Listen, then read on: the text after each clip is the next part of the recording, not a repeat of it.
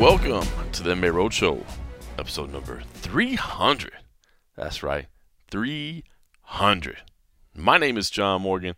Cole Coffee is not with me this week. He's on vacation, enjoying a little time up north with the family for the holidays, spending Christmas with the family, doing that sort of thing. So he's out. So you'd say, well, why don't we turn to the man Hot T? He's been the uh, the MVP of 2020, right? I mean, Oscar Willis from the World MMA Award nominated The Mac Life. Obviously, he's done a lot of work with Rosa. Appreciate all his time this year and everything that he's done. But he, well, he's back with his family as well. He's in England right now, so he's out of the mix. Me, I'm home in Las Vegas and just rolling solo. That's how we do here. Because, you know, we don't stop. 300 consecutive weeks since the day we started. Never missed a single week. I'm proud of that. I'm proud. It may seem like a little thing, but I'm proud of that. I always said I want to deliver consistency. I want to be part of the routine, right? You know, just be a familiar voice to listen to once a week, twice a week if you get the and a half over at patreon.com slash the MMA Roadshow. But we've been able to do it 300 consecutive weeks without a break. Now, there's good and bad to that. The good, I'm proud of myself. Like I said, I wanted to have some consistency. I wanted to make sure we were delivering every week, get people used to it. And then, uh, well, unfortunately, uh, you don't get to pick your schedule when you do that. you know, normally you'd say, oh, 300, that's a big one, man. We got to we got to do something together. You know, we got to do it up. That's it's Christmas Eve as I sit down to do this. Uh, so the timing that was a, was a little bit odd, but we've never missed a holiday. We always do Thanksgiving, Christmas. I guess we'll end up doing uh, New Year's as well. But man, Cold Coffee will be back in Las Vegas for that one. And uh, by the way, we got a little little latchkey brewing on hand for next week when we get back together. So uh, my man Anthony Beach sent us over some solid frosty beverages. So we'll end up doing that next week with uh, with all of us back together. But in the meantime, uh, it's just me. and let me just say, I'm, I'm, I'm proud that it's just me, and I'll, I'll, thank my wife for giving me a little opportunity to to get away. The way we, we do family uh, Christmas around here is Christmas Eve is the big one, not Christmas Day. So uh, that's the way my wife was brought up. That you know, kind of the the 24th is the big one. So you know, we'll do all of our presents tonight. Normally we cook a big meal and all that, but we're gonna go out to eat. I haven't been eating out much lately, but she doesn't feel like uh, doesn't feel like doing the big meal for just us. So we're gonna head out and have some dinner here in a little bit, and we'll do some presents with the kid, and then uh, wake up on Christmas Day.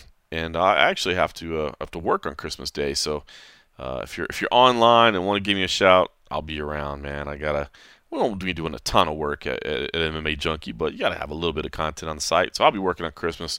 Uh, since it's not a big day for our family, I always volunteer to work on Christmas and let people take the day off as long as I can be guaranteed to get the night before off so that we're good with my wife. So that's what we'll do. That's what's going on this week and next. In the meantime, uh, our house is, is uh, a bit like a crack house right now. It's hilarious. My wife has been selling these. Gotta respect her hustle, man. She's been selling these hot cocoa bombs uh, to make like hot chocolate or these handmade little chocolate. I don't know if you've seen them or not. I guess they're all popular. I'm not the big crafty guy, but uh, drop them in there, pour some hot milk or hot water on it or whatever, and it turn it makes this decorative ball turns into hot chocolate. Anyway, she's sold a ton of them, man. But there's there's people coming over today getting their last second little gifts in. It seems like there's a car pulling up like every 10 minutes or so. I feel like we got a crack house. I'm sure our neighbors think we got some drug deals going on or something. Uh, but credit to her for uh, for hustling. So uh, yeah, that's our that's our Christmas Eve. We're gonna go have dinner in a little bit, and then we'll put the little man to bed, and then uh, you know Santa will come give us a little visit overnight. We hope, and uh, do all those presents in the morning. So hope everybody's enjoying their Christmas, the holidays, whatever it is you're doing at home, man. Hopefully you're enjoying the time off. I uh, it's funny, man. I kept saying I was looking forward to the break of uh, of you know getting away. We've been doing UFC events every single weekend. I thought, you know what, man, I'm I'm good. You know, I need I need a little break. I'm I'm fine. You know, we've been doing this routine and you know, go get tested and then go do your weigh-ins, and then go get tested again and quarantine in the morning and do you know, yeah, it's just kind of gotten into a routine and I enjoy it, man. I feel fortunate to be able to do it, but it was every single week and I was like, man, I'm ready for a little break. You know, I'm ready to ready to slow it down a little bit and, and nah. I'm already over it, man. I'm seriously already over it. Like, uh, we're, you know, a week removed already. I'm like, what am I going to do this weekend? I've got nothing going on, man. There's nothing to look forward to. So uh, I'm already over the break, man. Let's let's let's get back to doing stuff. Uh, a couple weeks, I guess we'll get it all going, but we'll start getting it going for uh, for 2021. Just staying busy around the house. In the meantime, my, my finally I finally let my kids start playing Fortnite. I was always like, ah, you shouldn't play that game. Too young for that. And then finally, I was like, well, I've never even watched it. Like, let me see what it's about. So we downloaded it. I was like, ah, it's not that bad. I mean, why not let him play it a little bit? So he's been playing like 14 hours a day for the last couple of days. oh man, I got you know, there's no school. It's Christmas break. Can't really go do anything. Everything's closed. So yeah, he's playing like 14 hours a day of Fortnite. So that's that's what's going on in the Morgan household. Hopefully your household is uh, a little bit more exciting or you're doing the best you can for your holidays. So listen, no fights to talk about right now. There are a couple little events that we'll, that we'll touch on that put on your radar, but it seems to me, honestly, the biggest story this past week that everybody's going to want to talk about is this Dana White video, right? Slamming the media, just absolutely taking us to task for our our attitude and our coverage uh, of the UFC this this uh, week, so, or this year, I should say. Um, I gotta say, man, I saw a lot of people get really worked up about it. I don't know why, man. I mean, I guess that's just kind of me and my nature that I try to. I'm pretty even keel overall, but honestly, I didn't have that big of an issue with it. You know, I saw a lot of people going off. I mean, Big John McCarthy on his podcast with Josh Thomson, man, he was just dropping fire, man. I mean, it's just spitting at him. Uh, you know, and a couple other, uh, you know, other journalists online, you know, uh, saw some rants and some complaints and that sort of thing. Even, you know, we talked about it on the Spinning Back Clique, and I feel like um, you know, even my colleagues, you know, Mike Bohn, George Garcia, uh, you know, they took a little bit more offense at this whole thing than I did. Um, so I, it's interesting. I, you know, it certainly wasn't perfect. I didn't think it was uh, completely accurate, and I, maybe it's maybe part of it is that I don't know. I, I wasn't like if I was one of those people that were singled out as a target of the of the criticism. You know, I mean, you had people's pictures and faces and bylines and audio clips and all that, you know, and, and um, you know, my, my, my the only the only uh, the only time mine was used was my voice and asking the question about the New York Times article uh, when Dana dropped the infamous line that they used in the video where he just kept saying over and over, "I don't give a." F-. so I, you know, maybe maybe it's because I wasn't singled out that I don't take offense to it. I mean, if I was, maybe my attitude would be a little bit different. So I'll I'll put that up there, number one. But you know, I, I don't know. I, I don't think you should take these things personal, and I, I don't know that they're 100% wrong. Now, a couple things I didn't like about it. First of all, you know, it starts out, and, and, and, I, and I said the same thing back when the documentary came out in Fight Island. You know, I thought the documentary on Fight Island, that four part series, was really, really well done. But what I didn't like at the beginning was just how it was like, you know, kind of dear leader type stuff, right? We're like, ah, oh, this is this man is the greatest man of all time. He's the greatest, you know. That that part I didn't really like. And even when this one, when it talks about, you know, all the sports were shut down, and then it says one leader sought a way forward and was attacked for even trying. Um, that part I didn't love. That seems a little bit self-serving. Now I don't know if Dana's, you know, was actually responsible for writing any of this. I mean, certainly he had to approve it. Like this stuff doesn't get published without him saying, "Yeah, I'm good with it." So he certainly could have said, "Hey, that's that's a bit much." To me, you know, if if that thing comes out and, and just says one organization sought a way forward. You know, one brand decided that it wasn't something something like that where you where you really say because I mean look this was a team effort I mean Dana was at the helm and there's no question about it it was his drive and determination um, and willingness to invest that got this whole thing done but there's a lot of people on the ground that were responsible for getting everything done as well and so I don't know I, I think if you, you just said you know one organization to turn was determined to move forward or something like that. I, to me, I think that would take a lot of um, you know the the personalness of this, I guess, out of it. You know, if they're just talking about if they're big up in themselves. But let me say this too, man. I remember when this whole thing was going on when it was first playing out back in April and May. Um, and I've talked about this before, but I still stand by. I feel like a lot of people I mean, yes, the pandemic was a concern. Yes, COVID 19 was a concern. But I feel like a lot of people use the entire situation as just an opportunity to take shots at Dana. Like, here's Dana saying, you know, basically going against the face of what everybody else is saying. When everybody else is saying shut down, he's saying, we're going to find a way. Uh, you know, starting out with the Tachi Palace stuff, eventually turning to Jacksonville, um, and you know, the, the, people because he was putting himself out on an island, so to speak. I mean, I was trying to find another way to say it because obviously Fight Island. It sounds like I'm trying to be stupid, make a joke there, but I'm not. But because he put himself out there a little bit, you know, and and and said was on the leading edge of saying like we're we're going back, we're going to do this. Um, I think people you know, saw that as easy. Like, oh, this dude's out there, you know, doing his own thing against the face of what other people are saying, and it's easy to take shots at him. And that, hey, everybody can say now, no, no, no, no, no, we weren't doing that. We did. It wasn't personal. We were just concerned about the health and safety of the athletes. I know you were. I know a lot of people were concerned about the health and safety of the athletes, me, me included. And I was in favor of the Tachi Palace stuff. And that's what I think people. What's interesting to note is that now I've said this. I mean, and this, that's the whole thing about this is there's a there's no black and white here. Like I do think that Dana White was invited a lot of this on himself because if you remember at the time, he was just like, "Hey, we got it figured out. We got it. We got it under control. We're going to do this." You know, they they were creating a bubble at Tachi Palace. I mean, that that's the thing that it, it kind of gets reinvented as you or reimagined as you look back in history. Like I hear a lot of people saying, "Oh, well, they didn't have any safety protocols in place, but we supported Jacksonville because there were safety protocols in place." That's not true either there were safety protocols in place. I had been talking to the UFC officials behind the scene because I was expecting to be on site. I needed to know what to expect. I needed to know what to tell my family. I needed to know what was going on. And there were, you know, was it the level of Abu Dhabi safety protocol? No, it wasn't. Was it all still being figured out? Yes, it was. But they didn't share any of that publicly. And I think they invited a lot of that on themselves. So, um, I don't know. It just, I can kind of understand Dana. I know he felt personally attacked at the time. And I do think a lot of people were just using it to take pot shots at him. So I don't, I don't blame him for kind of, you know, to steal a phrase from the kids, I guess clapping back a little bit, right? Like I don't mind them coming back and, and, and shoving it in people's faces and saying, Oh, you wanted to doubt me? Here we go. Now, the timing of the release of this, you know, seven months after this all began, I, I feel like everybody now is pretty much I mean, I, I say that. I guess there are still a lot of people that say, oh, you know, they're testing positive for COVID, so what are you doing wrong? I, I don't know. I feel like now the, the, the majority of the media, though, has bought into the fact that the UFC is doing the best they can, that they're they're doing the right things. I mean, look, I, I think there's constant uh, adjustments, right? Like, you know, these tighter restrictions that, that they held in Vegas for the last cards um, in the face of all these t- positive tests. Hopefully, they keep that up in in uh, in February when we come back to Vegas. You know, January is going to be on Fight Island.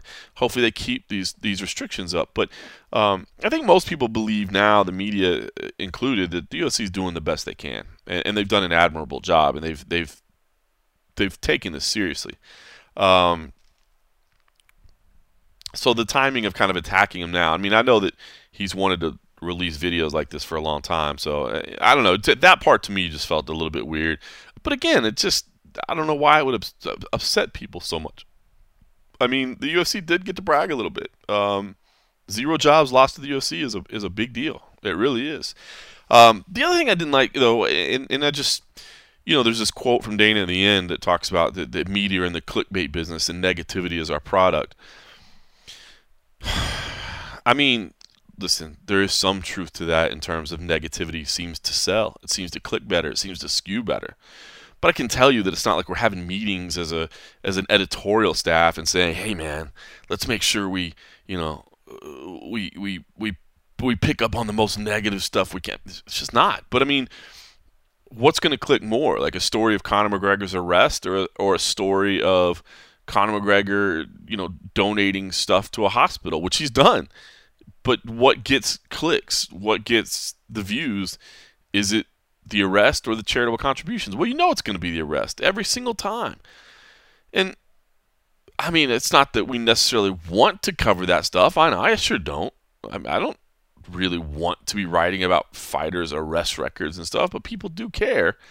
And, you know, unfortunately, we do have, you know, it's not a, I mean, we have salaries to pay, we have benefits to pay, you know what I mean? And we don't charge anybody for the content. You know, we're not a subscription based product. So, yeah, our revenue is generated off clicks. There's no doubt about it. Now, I think there's a you know a real responsibility in being responsible how we present things and I think the media should always be up for evaluation and, and, and to answer. The term clickbait gets thrown around a whole lot when it's when it's not. Like a good headline that makes you click, that's not clickbait. That's a good headline. you know, clickbait is promising one thing and it not being there, delivering something else. False, you know, false uh, advertising, so to speak. That's that's that's un- unacceptable. You know, giving something a snazzy headline that grabs your attention, that's not clickbait. That's a good headline. That's the point of the headline is to get you to click on the story because you go, hmm, I want to read more about that. That is not clickbait. Um, you know, the, the, the, video to me is kind of clickbait, you know, because it's talking about things that are, old, I think, you know, opinions that are old. I mean, certainly all those video clips and stuff that they took were from way back in April and May. So, I mean, you're talking about, you know, opinions from journalists that may have changed seriously over the past seven months, you know, or, or that were formed just at the beginning of all this. So the video to me felt unnecessary, and I do think there were some inaccuracies in it. Um, but I don't know. I, I, don't. I don't understand the, the the outrage over it. I guess if I'm being honest, like it's a promoter making a video promoting his company and promoting himself, and the company, as I said all along, like it or not, the company did earn a right to take a victory lap. They they earned the right to kind of wag it in people's faces. Look what we did.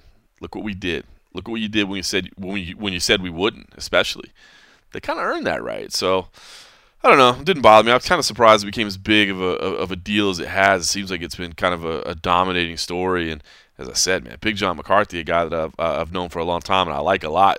Uh, man, that dude was just unleashing fire on Dana White. So uh, I guess they don't have to work together anymore, so it won't be a problem. I mean, with, with Big John over at Bellator, you know, it's not like he has to go in and ref a UFC fight or anything. But uh, yeah, man, I was I was like, wow, don't hold back, man. and Big John won't. That's one thing people like about Big John McCarthy, man. He's going to tell you how he feels, like it or not, man. He's going to be direct with you, so you got to respect him for that. But I don't know. I just felt like you know I saw him, and I'm not criticizing Big John or, or targeting him specifically. I just happened to be reading the story earlier before we sat down and watched that video. I was like, whoa. Uh, but I had seen the media on uh, on social media as well, and like I said, I'll, I'll, I'll be honest. Maybe if, if my name had been included there as a target, maybe I would have felt a little differently. Um, I know that I was one of the few people that always felt like, you know, it was okay to hold events that we were just going to have to hold them with certain protocol. You know, and that's kind of what I what I said from the very beginning. You know, I, I didn't, I wasn't a fan necessarily of trying to do the show on uh, on Indian land at Tachi Palace. I mean, I did feel like that was a little bit of a step in the wrong direction in terms of the UFC has, has thrived, you know, to, to be known as a legitimate sport and thrive for regulation and legitimacy. And that would have been a move to me in the wrong direction, where it's basically like you're skirting around um, a governmental agency to, to do this card. Like I didn't I didn't love the idea of that, but I did understand that that was like the only way it was going to get done, and I didn't see a reason why it couldn't be done. So I didn't I, I, I didn't love the look of it. I didn't love the aesthetics of it but I didn't hate that that's what was going to have to happen. I mean, if that's the way you do it, that's the way you do it. So um, I don't know. I, I know that I've been in, in, a little bit different position than a lot of people during this whole thing, and maybe you know it's because I do have an intimate point of view in seeing how the UFC conducts themselves and how they're committed to it, and how just because you know Dana is a little bit brash sometimes and make it seem like don't worry, we got this, it doesn't mean that there's not a lot of people behind the scenes that aren't actually working on the full logistics of what has to be done to execute. So, anyway, uh, I guess enough about that. It was kind of funny how much of a story it became. But that's what happens when you don't have fights, damn it. that's what happens when there's no fights to have. So uh, that's where we ended up. Fight Island, you know, kind of touching on that, mentioning it. Uh, just updates, you know, to be honest with you, it's once again, it's hard to get information. It's been like this every single time. The last two times we went out, and again, I understand it because I've talked to the people behind the scenes. I mean, these are you know constant negotiations between the UFC, uh, Abu Dhabi, you know the the safety personnel over there. I mean, of course, as we said all along, you know, the Abu Dhabi wants to host these events because you know it shows them as a premium destination. You know, it shows them as one of the world leaders, right? Like no sporting events can happen, but here in our bubble, you know, everybody is safe, everybody's back, and that's that's why they were willing to invest uh, the money and the time and and you know the logistics into everything getting done for these last two Fight Island runs. Well, the UAE at this point is is kind of back for business. You know what I mean? Like they're kind of getting back to life as normal over there. Um, now, of course, I haven't seen it firsthand, but I've been talking to people, and you know they're they're reopening. Of course, if you followed along with our coverage during Fight Island the second time, we told you they were trying to open that arena, Etihad Arena, and they continue to try to open that arena, Etihad Arena, with fans. The thing is, we still don't know. Like, are fans going to be in there? Are you know? So right now, I can tell you this. Like, I know that I think the idea is that we leave here on January eighth, um, and and we fly to uh, to Abu Dhabi. Same thing, the charter, bubble, all that. But they're working out. You know, the bubble shrunk last time. Uh, from the first to the second, I think it's going to shrink even further this time because you know their government is kind of back open. I mean, they've you know tested the hell out of everybody. I think they were testing the Russian vaccine over there. Um, you know, I don't know how much that's you know I haven't researched their you know their their COVID response overall, but I do know that they were testing the the Russian vaccine. You know, I don't know how much that's played a part into it or whatever, but you know they've been able to limit this thing, and so they're they're trying to get back open for business. But the UFC can't just go over there and be like, ah, well, everything's good in the UAE. And the UAE has to be careful too, right? Because they've controlled everything, but now you're bringing in people from all over the world, right? You're bringing in, all, you know, from literally all corners of the world. And, and so certainly that, you know, raises the risk of infection. So, you know, I don't know what the details are going to be. Um, if there's going to be fans, what our bubble is going to look like. Um, you know, that's only a couple weeks out, and I don't know uh, what hotel we'll be staying at. Uh, you know, I, I don't First of all, I got to get my passport. and I'm going to nervous laugh at that a little bit. I'm trying to be in, in touch with the passport office and work with them. If I don't get my passport back, uh, which I mailed off in November to renew, I don't know what's going to happen at that point. Uh, but you know, we'll we'll put that off for another week. Hopefully by next week we'll know a little bit more. Oh Jesus Christ, that's so close. Um, oh God. I just got myself worried just thinking about that. What a scramble that'll be. Um, knock on wood, baby. Knock on wood. Let's get that. Let's get that passport in. But we don't know if there's going to be fans now. The only thing we really have to go on at this point, in terms of if you want to call it certainty, is uh, Dana White, his Instagram. Boy, Dana White's Instagram is all. This is what this is all about. If we labeled our shows, that would be it. Dana White's Instagram. Uh, but he's doing a, a giveaway with with Hallerhead um, and by the way, if you're one of those creative types, I'd love to see a, a, a great MMA fan win this, man. Hallerhead.com slash contest. And you basically have to come up with a commercial for them, either a, either a photo, like just an image that you could run as a print ad, or a video ad. There's a whole host of rules of like, you know, brands you can't show. I was, I was actually looking at it earlier. It's crazy how much, because I guess they want to probably be, I'm assuming they want to be able to use your thing as an ad. Um, but bottom line, you, you win this thing. Uh, you and a friend, so it's two seats on the plane, uh, seats at the event, all three events, including the Conor McGregor fight. Um, I mean, so it's just you know once in a lifetime type stuff, man. And you know, I, dude, I think it'd be so cool for some kind of videographer to. I mean, there's so many cool like videos and stuff made.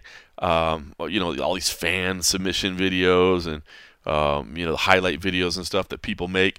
I'd love to see somebody make something cool. Um, but anyway, in that video, Dana talks about, you know, and you'll win seats to the fight, uh, best seats in the house. And then he goes, the only seats in the house, you know, seats you can't buy at an event you can't go to. So that would lead me to believe that at least when they were filming that commercial, Dana and the UFC intend for there to be no fans. But we know the government of Abu Dhabi wants to have fans. They want to open that brand new arena, Eddie Etihad Arena. They want to, you know, unveil it to the world, and they want to show the world, like, hey, we're back. We're back, and we're doing things at 100%. And again, it's all about, you know, it's all about marketing their their advertising, right? I mean, um, they want to show the world, it, man. If if you want to go someplace fancy, if you want to go someplace amazing, that Abu Dhabi is uh is your is your destination. So I'm kind of interested to see how that all plays out behind the scenes. You have two partners that in the UFC and Abu Dhabi that certainly believe in each other and certainly have a wonderful working relationship and certainly are helping each other, but that I think may have some slightly different goals at the end of the tunnel. You know, at least in this particular moment in time. Overall, absolutely. You know, Dana, I think they're going to make this an international fight week, and you know, Dana in, in the in the future, I think they want to kind of do. You know, maybe they do one in Vegas a year and one in Abu Dhabi a year, or maybe they don't even do Vegas anymore. Maybe they just do Abu Dhabi. You know, who knows? Um, so we'll see. So there you go. Not really sure yet how it's going to look. I mean, they could easily put on tickets for sale, you know, that week if they had to. You know, Conor McGregor, biggest star in the history of the sport, man, it would sell. People would want to be there. You know, partial crowd, VIP tickets only. Got a lot of money over there. So, but we don't know right now.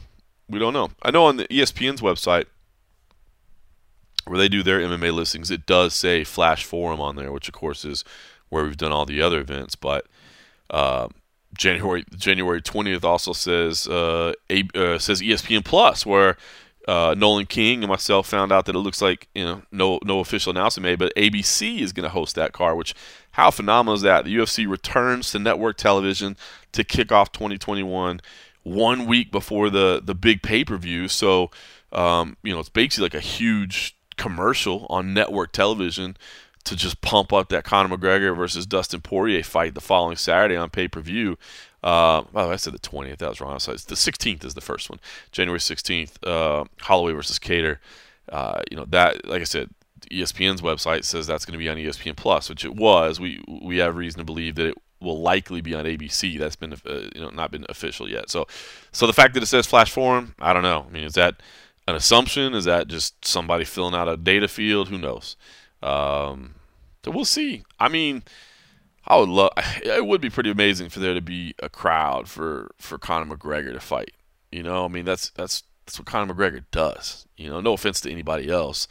Not that Dustin Poirier wouldn't enjoy fighting in front of a crowd, or it wouldn't be cool to have a crowd back regardless. But you know, Conor's on a different level in terms of fan interaction and stardom and, and that sort of thing. So to have a crowd would be great, but you got to do it safe, right? You got to do it safe. Um, so we'll see what they end up doing. So we don't know. We, we still know. And we still know what the co-main event is. And I told you guys a while back that the plan is to do uh, Michael Chandler versus Justin Gaethje as the co-main event. All action fight, incredible fight. Plus, you kind of got a backup in place um, if anything happens with with Poirier McGregor.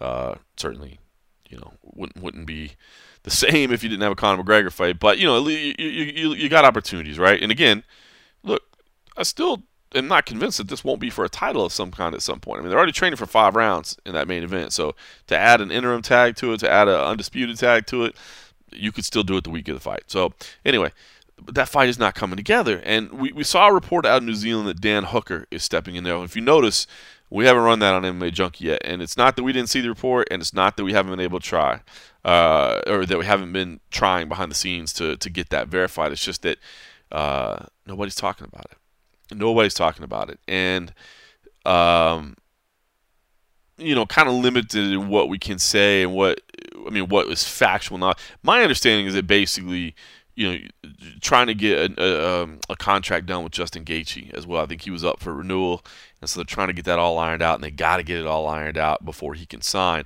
I think Dan Hooker is, you know, kind of the backup plan, um, and and he, you know, I imagine he is training right now, just just in case just in case. But I have not been able to verify that that is the intention or that that is the plan right now, but that it's kind of the backup plan, um, and, and that you know the the Gaethje Chandler fight is not entirely off the table. Um, so we'll see. And listen, Chandler Hooker would be a hell of a fight too, man. No complaints whatsoever. So, uh, you know. I, I don't want to.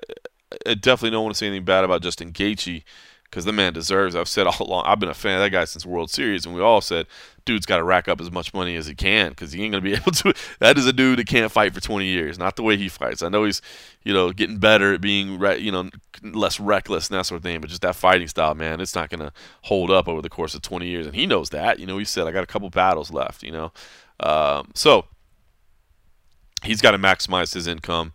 Um, I, I think he's he realizes the UFC can move on without him. He's not a guy that can't be replaced or whose you know whose value is so high that if it's you know it would cost the UFC millions. Um, would a Chandler Hooker fight be less successful? I mean, as a co-main event, I don't think it matters. To be honest with you, I mean, Conor McGregor is is guaranteed at the box office.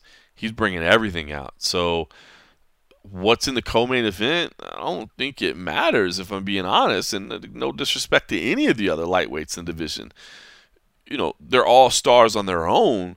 But I don't know that any of them, you know, bring somebody to the table. Like I don't know of many people that are like, yeah, I'm kind of on the fence about this Poirier McGregor thing. I don't know if I'm going to buy that pay per view or not. Like, oh, what's that? Oh, Gaethje's in the co-main. I'm definitely in. Now, a hardcore fan, I mean, that's certainly going to get you excited, right? Oh man, anytime you see Justin Gaethje's name in there, you know, whew, we're getting fireworks, baby. Let's sign up and watch that. But is it a situation where I didn't know if I was going to buy that pay per view just for Poirier and McGregor? But you know, when I heard it was Chandler Hooker in the co-main, I was like, I don't know. And then when I heard it was Chandler Gaethje, I go, oh, now I'm sold. You know what I mean? So I don't mean that to be in any kind of disrespect to any of those fighters involved, but I just don't feel like any incremental sales value is added. Now, if it wasn't Conor McGregor in the main event, you know, if, if let's say that was the main event, do I feel like if it had to be on pay per view, let's say it was for an interim title, if it had to be on pay per view, would Chandler Gaethje sell better than Chandler Hooker? I do. I think so. I think so, and that's no criticism of Dan Hooker. I'm a huge Dan Hooker fan, um, but I think the name value of what Gaethje's been able to accomplish in, in recent months, it probably would sell better it probably would sell better. That'd probably be, you know, obviously that that wouldn't be a massive pay per view because those aren't the biggest stars in the sport. But, you know, if that was the main event, would there be incremental value in that? Yeah, yeah, probably so. But I just don't think on a UFC 257 card it's going to matter. So, um,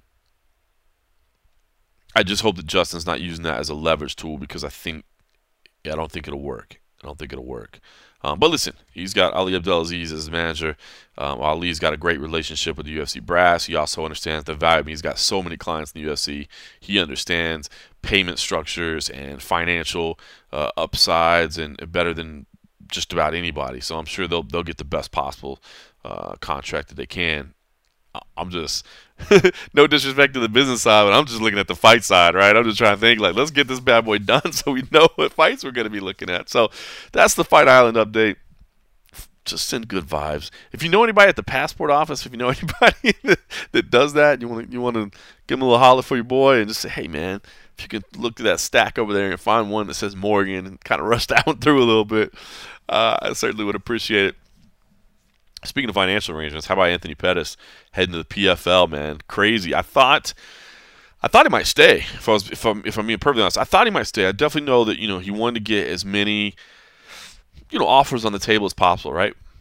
I said it, you know, earlier. He's going into his, his last contract, or maybe one of his last two contracts, or something like that. Right. Maximize your value. Go ahead, test the free agent market, man. Bet on yourself. Get every offer you can and see what's on the table ultimately, I thought he might stay with the UFC. I thought he might be, you know, kind of one of those Zuffa lifers, so to speak. You know, started with the WEC, uh, came to UFC, and I thought, you know, he's been there so long, former champ. You know, maybe he sticks it out and he's he's a lifer. But I thought, you know, Bellator might be a spot for him too. You know, he's got that. Uh, you know, his brother's over there, so he's he's got that understanding of their pay structure already. Um, I'm sure his brothers told him about, you know, hey, and, and it's a totally different game, man. Bellator to UFC. Of course, you know the UFC is the bigger player. There's no question about that. More eyeballs, no doubt. Um, more, you know, just machine-like system in the back where everything is just done, regimented. Uh, you know what to expect. You know what I mean? Like it's just it's, it's laid out. Got the machine. Bellator, they're doing it with less people. They got a smaller staff, so things are a little bit, you know, they're they're different. The relationship is different. You know, it's it's definitely more like a family business, kind of like the UFC used to be years and years ago. Um, it's it's a small business, and so, you know, the way that Scott Coker and and the matchmakers over there and Kogan and Chou and you know just the way they handle things, it's different, man. It's it's different. They're gonna, you know, it's it's a it is it's friendlier, I would say. You know, I would say it's uh, it's a little more laid back. With that comes a little bit, you know, uh, a little bit less structure as well. You know, definitely, you know, less eyeballs. You know, there's not as many media outlets there, not as many, you know, television ratings, that sort of thing. So, you know, there's ups, there's there's, there's pros and cons, I guess, to both. But as I said, you know, speaking again on Spinning Back Clique, you know, I said, listen, uh, make as much money as you can. Anthony Pettis has nothing to prove in terms of his skills as a martial artist, right? absolutely nothing to prove. I mean, former WEC champ, former UFC champ, gave us one of the greatest highlights of all time uh, in, in, the Showtime kick. You know, has put on some fantastic performances over the years. Has fought all the killers. Um, he has nothing to prove. So if he wants to go, you know, fight at a smaller promotion and potentially face, you know, a little bit lesser competition here and there, I don't think it matters. Make as much money as you can. And it sounds like um, you know he's going to chase that money in PFL, and, and and he said maybe maybe do it at 155 this year and 170 the next, and you know try different weight classes and chase that million bucks. And I think it's a great move for PFL. They've got to get some recognizable names in there. I like the PFL's format now. We haven't had it for a year, right? So it's kind of uh, no, I don't want to say out of mind. Uh, hopefully, I mean that's that's been the PFL's biggest challenge, right? How do you keep eyeballs on your company when you're not hosting events? That's been a big, big challenge for them behind the scenes. And you know, you can only make so much shoulder programming and hell, even doing that stuff, right? I mean, you can't get out and film, and you can't just send crews and do whatever. So I mean, it's been a big, you know, a challenging year for them to keep interest high when they they have no events. But they've been doing the best they can, right? And I love their format, man. I really do. Um, it does take all the politics out of it, which is awesome. I mean, there's no, you don't have to worry about the trash talk. You don't have to worry about the selling this, the selling that, whatever. No, no, no. You just win fights and you're in. You know, and for the athletes, I really like that. Now, for promotion, it's kind of tough sometimes, right? But that's where their biggest challenge lies. And I think fighters like Anthony Pettis um, are are phenomenal signings. I mean, they've done they've done some great things, man. You look at some of the names they've picked up. They've they've done a great job of talent identification.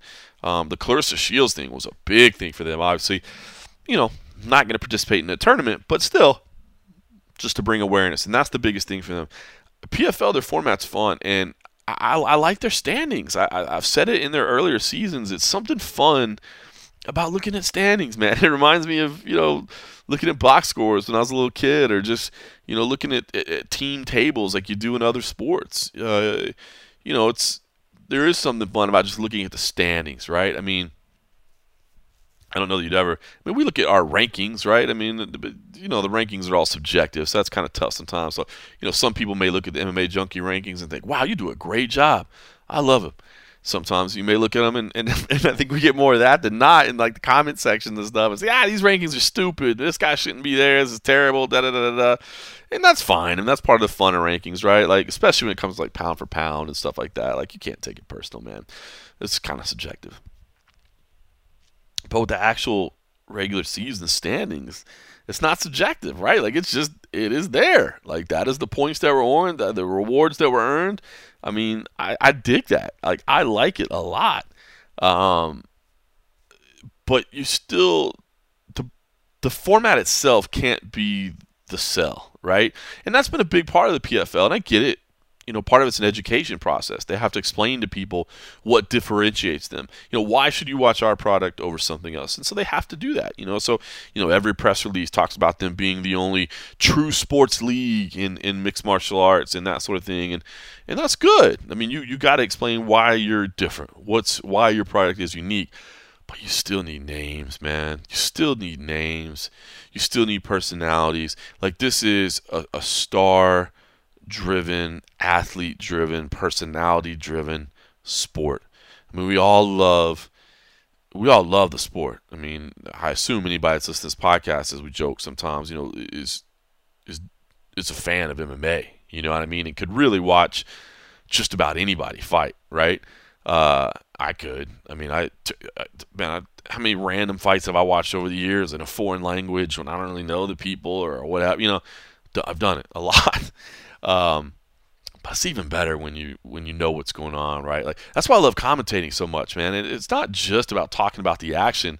Like I love that little couple of minutes setup just as they're walking in, and you know you're explaining, you know what kind of run this guy's on, where they came from, what this means, uh, you know that sort of thing. You know, it's it's all that. Like you have to be invested a little bit um, in, in something, and it's either you know a lot of times it's because hey that person looks like me. That person talks like me. That person likes what i like. That person represents me. Uh, or you know you identify with their struggle. You identify with their story. You identify with like if you're from lafayette louisiana you're gonna like dustin poirier right? Like you're gonna cheer for that guy. Every time he fights you, are gonna you're gonna that's your guy right? Maybe if you're from anywhere in louisiana but definitely if you're from lafayette um, that guy represents you right? That's one of you but you don't have to be from Lafayette, Louisiana. Man, you see what he does, uh, who Dustin Poirier is as a man. You know, you see the way he treats his daughter. Um, you see the the charitable stuff that he does. That's another reason to like the guy, right? You know, that's another reason to cheer for the guy. That has absolutely nothing to do with fighting. Um, but you identify with the guy as a person, you know, and, and you're like, man, I like that guy. I want I want to see. Him. I'm pulling for him here, man. I want to see this guy do good, you know. Uh, you know, sometimes it's you know good versus bad. You know, some, sometimes you know whatever it may be. You know, whatever it is, you need that stuff to care. And PFL will not succeed if the concept is the only thing they're selling. It just won't work. Um, it's it's uh, I don't want to say it's entirely kind of like what like if you remember the the IFL back in the days. Like why did that not work out? A lot of things you can point to, but it's the same thing, you know, like just this cheering for this team or whatever that's just a random team that's made up. Like, nah, that's not that's not good. You know, and they and they tried a little bit too late, I think, but you know, had it been, I think, you know, gyms, you know, you're watching Extreme Couture fight AKA, you're watching Jackson's fight ATT. Like that's cool, man. like that's a cool concept. You know what I mean? Like, oh, we're watching these gyms go at it. I can, I can, you know, I can get behind that. And, you know, it could even be their affiliate systems or, or whatever. Like, but you know, it's funny. I think Dana used to say the the angry beavers and the mighty woodchucks or something like that, which is such a cheap shot at the IFL. But it was so true, right? Like their team name. Like, who cares? Like, what, who are the people on these things? Like, what is their association? What are they? So, all that to say that I like the idea of Anthony Pettis, the PFL. Now, I think for Anthony Pettis, he's going to say, look, man, I, I, see this as, and I don't mean this as any insult, I, I, I see it as maybe I, every fight I have won't be against an absolute monster, right? Like there may be some quote unquote easier matchups. Now, are they?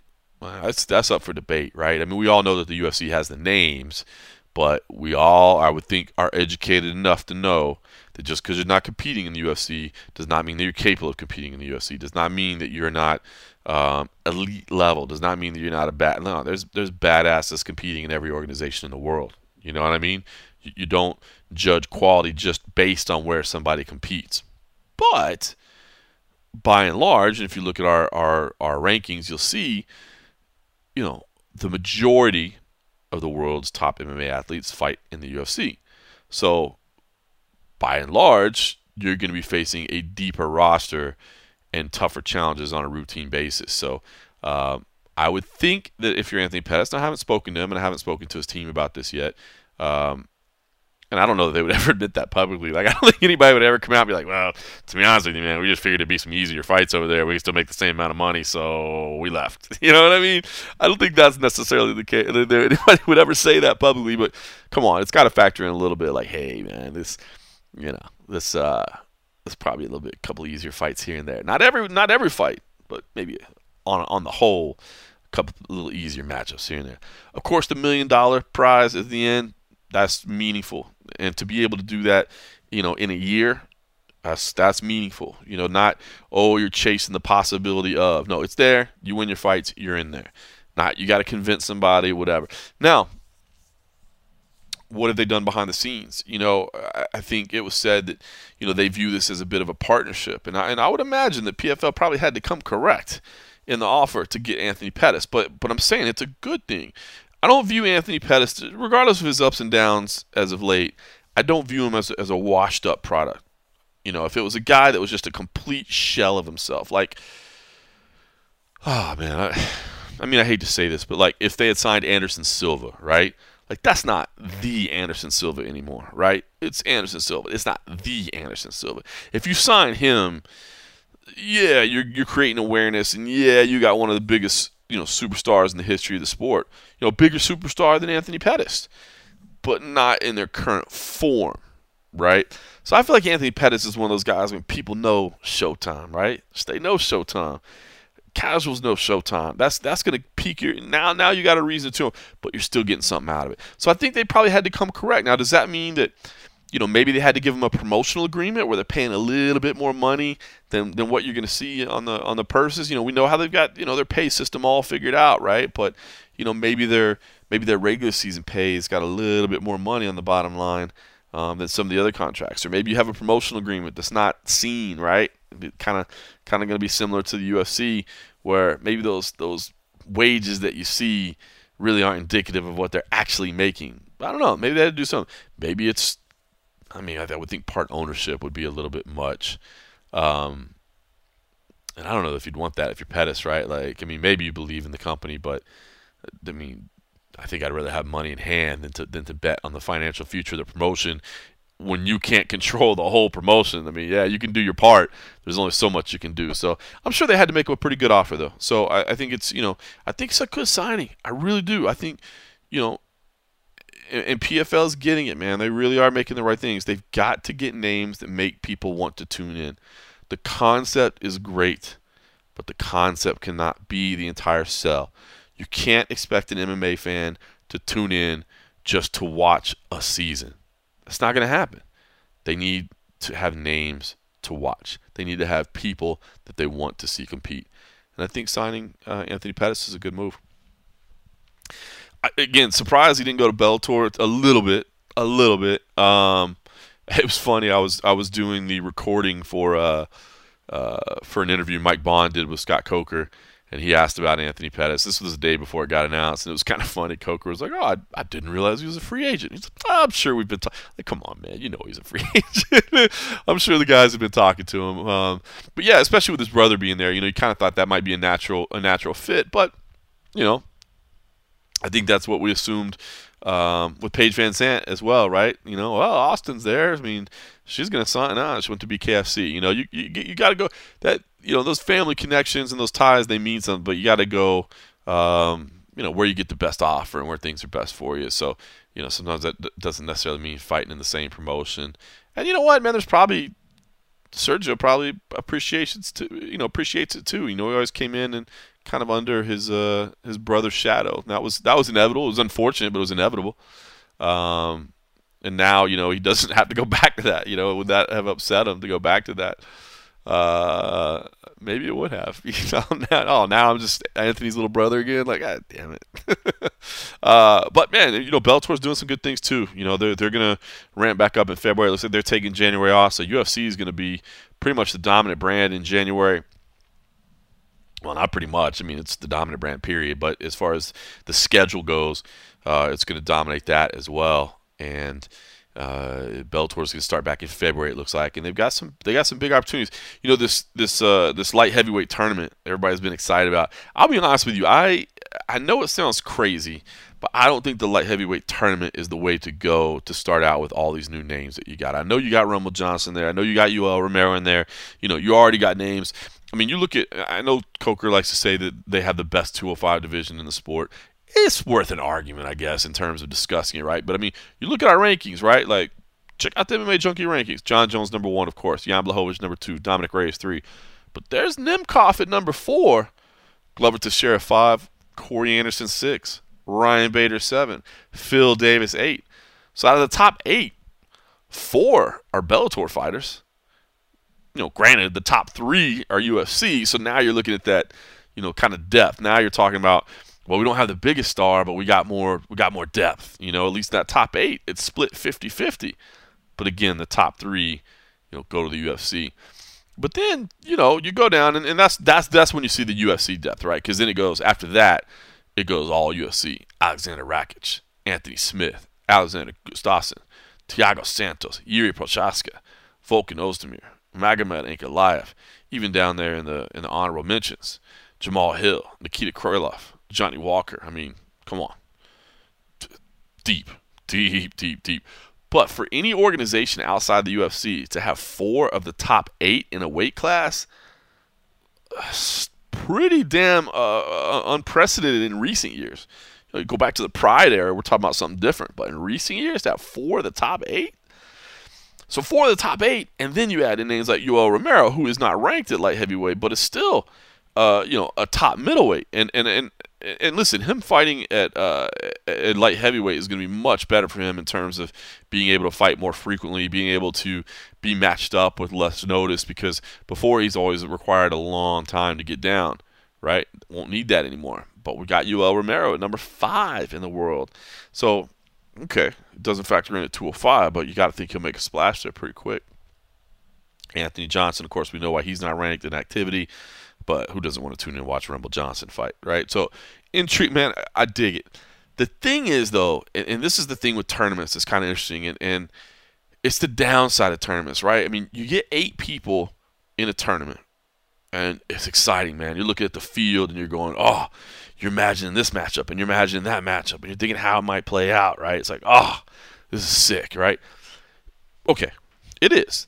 But think about the logistics. You don't always get the matchups that you want to come together, right? Styles make fights, of course, and then some of it gets out of your control, and you know you can't necessarily dictate how everything goes.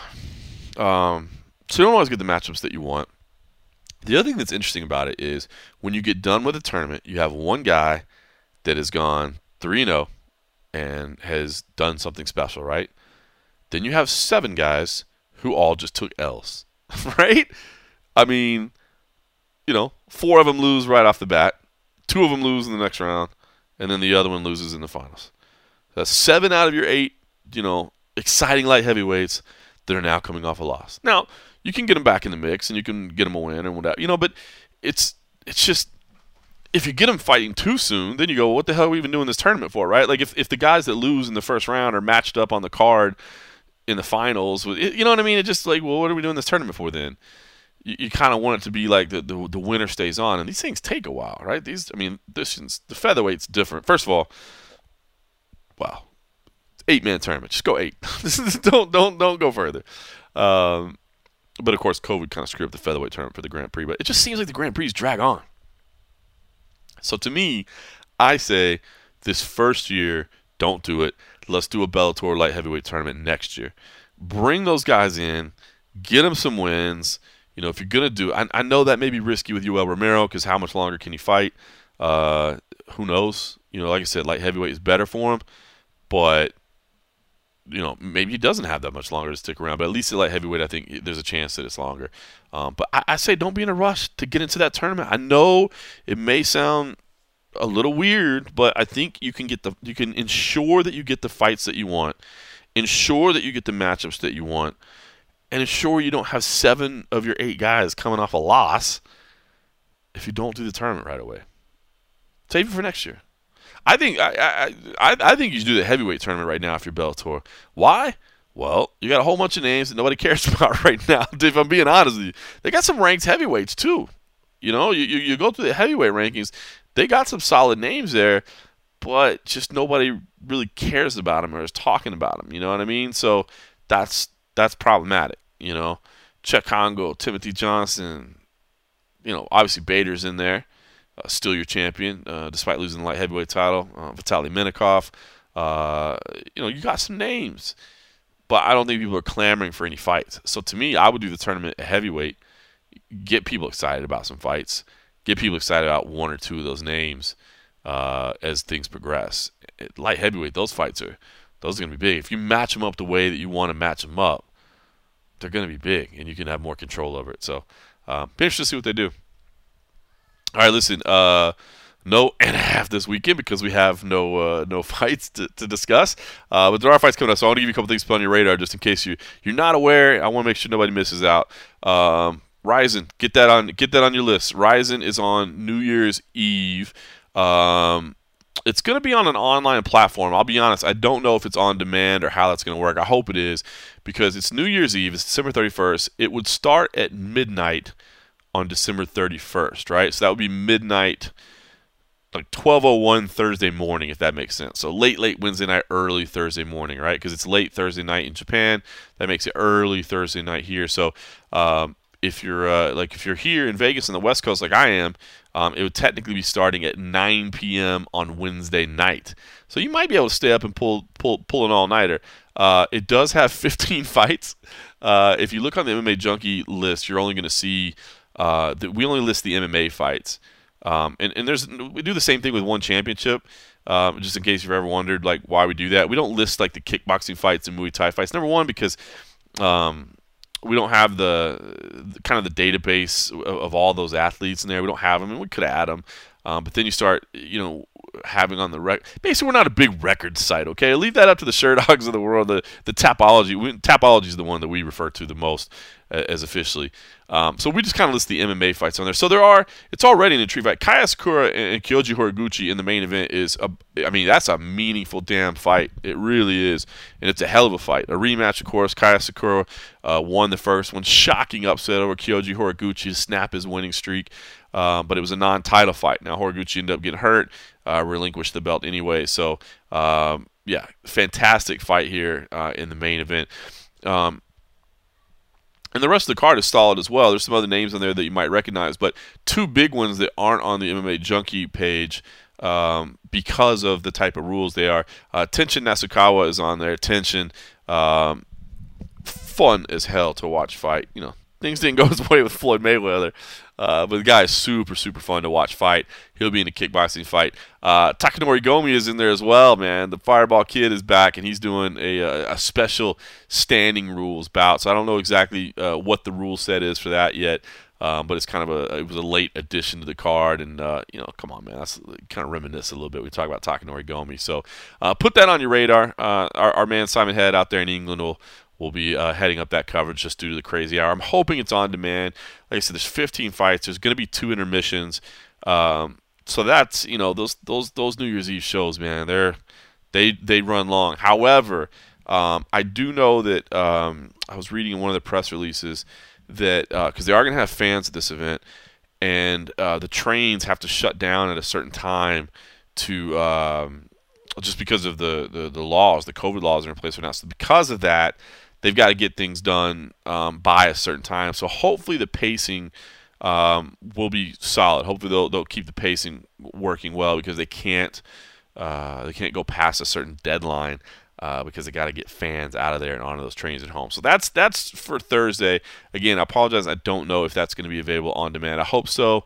Um, but if you can stay up like we all used to back in the day, do it, man. Right? It's the holidays, so get get it in there. We'll, I don't know what my schedule is going to be. I think I'm off that day, so I might just. Uh, I think I'm burning the last of my vacation for the year, so I might just end up staying up and watching. Do the do the old school hardcore fan thing, right? Uh, so if hopefully we'll we'll be up for that. Um, I have to check my work schedule. So put that one on your radar. There's also on December 30th, the day before, uh, a Submission Underground event. So uh, I, am a big fan of Submission Underground, and this one got announced late. I don't know if if if Chael Sonnen and the crew just decided to add it late, or if the UFC asked for them to, to have some programming because you know there is such a gap in this three week events or whatever. I don't know, um, but they they are doing Submission Underground on uh, Wednesday afternoon. December the 30th. That's going to start. Uh, the broadcast will be at uh, 3 p.m. Pacific, 6 p.m. Eastern. Uh, your main event uh, is is Ryan Bader um, fighting for the uh, fighting for the belt against Mason Fowler, who has turned out to be an absolute stud this year. Man, I've been enjoying um, watching him fight. Uh, Satoshi Ishii is back versus Craig Jones. Uh, a couple other crossovers, so definitely worth checking it out. hopefully you hopefully you will enjoy it.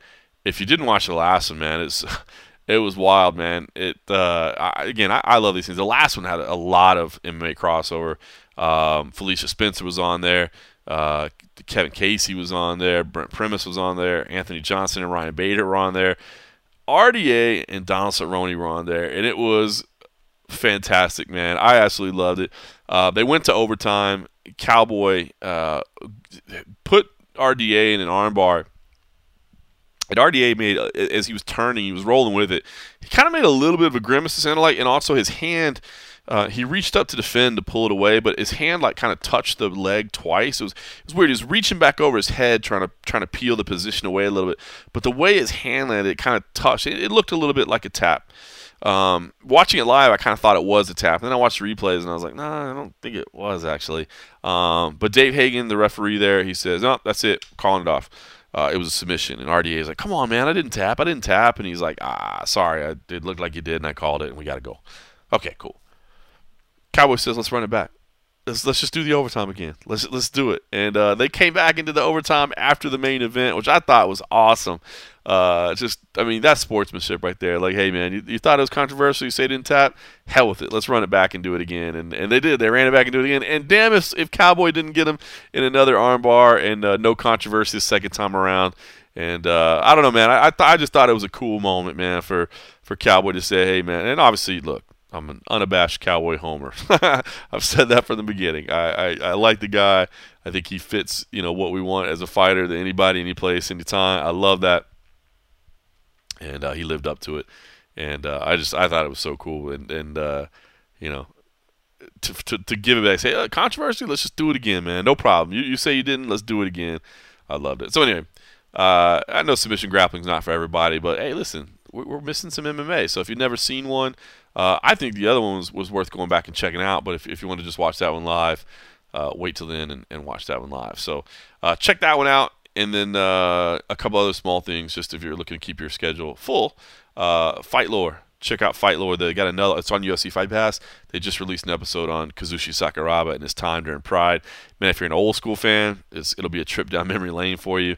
Uh, if Sakuraba wasn't on your radar the first time around, man, you'll get a chance to, to kind of relive uh, and learn about what made the guy so great. You know, maybe you just saw at the end of his career when he was kind of, you know, broke down, man. His body went through a lot. Um, the guy's a legend, dude, a legend. And, and the battles with the Gracies, unbelievable, man. It really was. And, you know, it's funny, a guy that came from professional wrestling. And I, I tell you what, as I've gotten older and as time's gone on, I, I used to really resent the the, the pre- professional wrestling crossover. You know, I, I didn't like it. I think a big part of that was because I lived. You know, I grew up in the sport during a time when. You know, people weren't sure, right? I remember, man. I mean, it's not that long ago that people were asking questions about about MMA, and uh, is that real? Is that? I'm like, yeah. I mean, that's still that. That's why it came out the tagline, right? It's as real as it gets. And and I remember kind of resenting that, and I think that, to be honest, is is a lot of why Dana and the UFC really tried to steer away from any type of theatrics, right? Whereas Pride embraced it, man. It was over the top, crazy, you know, that Japanese style that we think of. That was it. You know, it was unbelievable. It was on a different level. Um, and, and the UFC kind of shied away from that. And I think it was kind of important for a while to, to differentiate what this was, to let people understand what this product was, what this sport was, to to let people get that you know this is not scripted, this is not theatrics, man. This is as real as it gets, for lack of anything better, right? Um, but I don't think that exists anymore. I mean, maybe there's some people that might think it's fake, but I don't think there's very many. I mean, you'd have to be pretty silly to, to, to think that this isn't real, right? Or there's something going on. So embracing a little bit of like what you can learn and, and, and Sakuraba talks about it, you know, about why he kind of was the way he was, you know, had these big entrances, you know, he always had something unique with his entrance and um, just the way he conducted himself. He talks a lot about it. He said, you know, stole a little bit from professional wrestling and and the lessons I learned there. And, and you know, I think that's something that people can can definitely learn from. I mean, guys have over the years. I mean, you know, Chael Sonnen, obviously, um, you know, big time pro wrestling fan who had no, you know, no reservations whatsoever, borrowing from the promotional side of it man, it worked out for him so well. You know, it still works out for him to this day. It's still a little bit of shtick along with his analysis, right? It's not just X's and O's that he brings to the table. People love him because of his personality, right? So hearing it from Sakuraba was great. Uh, you know, especially him talking about his rivalry with the Gracies because, you know, the Gracies have always been the the revered founding family of mixed martial arts, and, rightfully so. But uh, you know, to them, to, to, to Sakuraba, he was they were rivals, right? And so he he treats them with a little bit less reverence uh, than I think the Gracies are normally given. So it's kind of funny to hear his side of it, um, and and and it's just a small part of it, um, but it's kind of funny to hear from Mark Coleman as he's talking about because he was the next fight. You think back to the legendary hour and a half long fight. Um, between Sakuraba and Royce Gracie, and Coleman was the next fight, and he's like, it's funny to hear him talk about like trying to figure out how to warm up. how the hell do you warm up for a fight that ends up taking you know an hour and a half before yours? How do you how do you make sure your mind and body's right and all that? So uh, I don't know. It, it, was good, man. I, I I love that Fight Lore series. I really do, man. I think the the Kimbo one was phenomenal. The one at Kimbo Slice was amazing, um, and this was fun as well, man. A trip down memory lane and. Um, yeah, you know it's it's funny. I think the lessons there for for up and coming fighters. I mean, and even like I said, my attitude's changing too. I think you have to embrace a little bit of that kind of pro wrestling side of things. It's a fine line though, right? Because you embrace it too much, then you end up with with Jake Paul versus Dillon Danis, right? Ah. uh, last thing, if you're just looking for something to fill your programming, uh, I, I, love podcasts, man. I really do because I put them on when I'm in the background when I'm doing stuff. Uh, I don't watch a lot of TV because uh, I just can't have my mind like focused on that. I'm usually doing like ten things at once, but I feel like podcasts I can I can listen to them while doing other things. Um, the UFC on there, it's on their unfiltered podcast feed. At least I haven't figured out if there's other places to get it, but that's where I first saw it show up. So the UFC Unfiltered podcast, which you know, hit or miss sometimes with UFC Unfiltered, a little bit off the rails sometimes, and, and I feel like they don't talk about MMA as much as I'd, I'd like for an MMA show. Um, but they launched a, a new one called Becoming a Fighter. Uh, Megan Olivi hosts it. It's it's one of those real you know different type of podcasts, right? It's the produced style podcast, right? Whereas here we're just getting together and talking and going through topics and riffing. When we have people, when it's not just me riffing with myself, uh, ooh, that sounds bad. Uh, uh, but yeah, this is one of those more produced ones, right? Where you're taking like a lot of uh, discussion and, and, editing it down and adding in some sound effects and some, you know, setting it up and chapters. But anyway, the first one's really good. It's on Ian Heinisch, and I think you know by now we, we all know the story of Ian Ian Heinisch and how he got you know involved in the drug trade and, and spent some time in prison, and that's where he kind of became saved and, and, and how he you know started crafting his fighting career. I mean, it's a story that's been told. Uh, so sometimes that when I feel. Eh, it's hard, like right, because I mean, if you're a hardcore fan, you've you've heard a lot of this stuff before, but I think the depth of it and him talking about it and be, being given, I think it's about 45 minutes or so, but being given that long to talk about things, whereas like you can have a conversation more than you would write, right? I mean, I I don't read a lot of like 5,000 word stories or whatever. I'm just I'll be honest. I mean, I just don't have time or, to to read like lengthy lengthy pieces. I, I do when I can. Um, not to say there's no value in long form journalism or anything like that. There is, but for the most part, like I'm moving pretty quick. Videos, uh, you know, everybody wants quicker, shorter, faster, you know, in and out, that sort of thing. So anyway, I, I like podcasts. I feel like you can really tell stories, and I, I, just think the first one, I think they did a really good job. So again, in the absence of, you know, normally it feels like we got, you know, Bellator on Thursday, UFC on Saturday, then maybe we mix something in. Maybe we got the Tuesday night as well. So like you're, man, you're barely able to keep up. But here we got a couple weeks where the schedule's a little slow. So if you're if you're looking for something to keep your your MMA fandom going, uh, those are a couple recommendations for me that you can check out that won't take a long time. So. Anyway, enough of me rambling, right? You're like, dude, it's, it's Christmas Day. You know, by the time this thing comes out, it's going to be Christmas. And you're thinking, I just want to spend time with my family or play with my new toys. I don't have to listen to Morgan ramble. And you know what? I don't blame you. Listen, we'll have the crew back together. Cold Coffee will be back. We'll break out some of that latchkey brewing. You know, he gets a little little off kilter sometimes. We get that latchkey flow, which I think is why Anthony Beach says. I think he just says this. I don't even care. I don't even think he cares about plugging uh, his product so much out there. Although, if you are out in San Diego, definitely make sure you check out Latchkey Brewing. Good friends of ours. Uh, I don't even think he cares about plugging the product anymore. I just think he likes getting uh, cold coffee, a little buzz going with that crap beer, and seeing what comes out of his mouth so we'll do that next year. I guess it'll be New Year's Eve when we get down to do it next time. So that'll be uh, that'll be a fun way to kick off our New Year's Eve. And uh, until then, let me just say thanks for listening.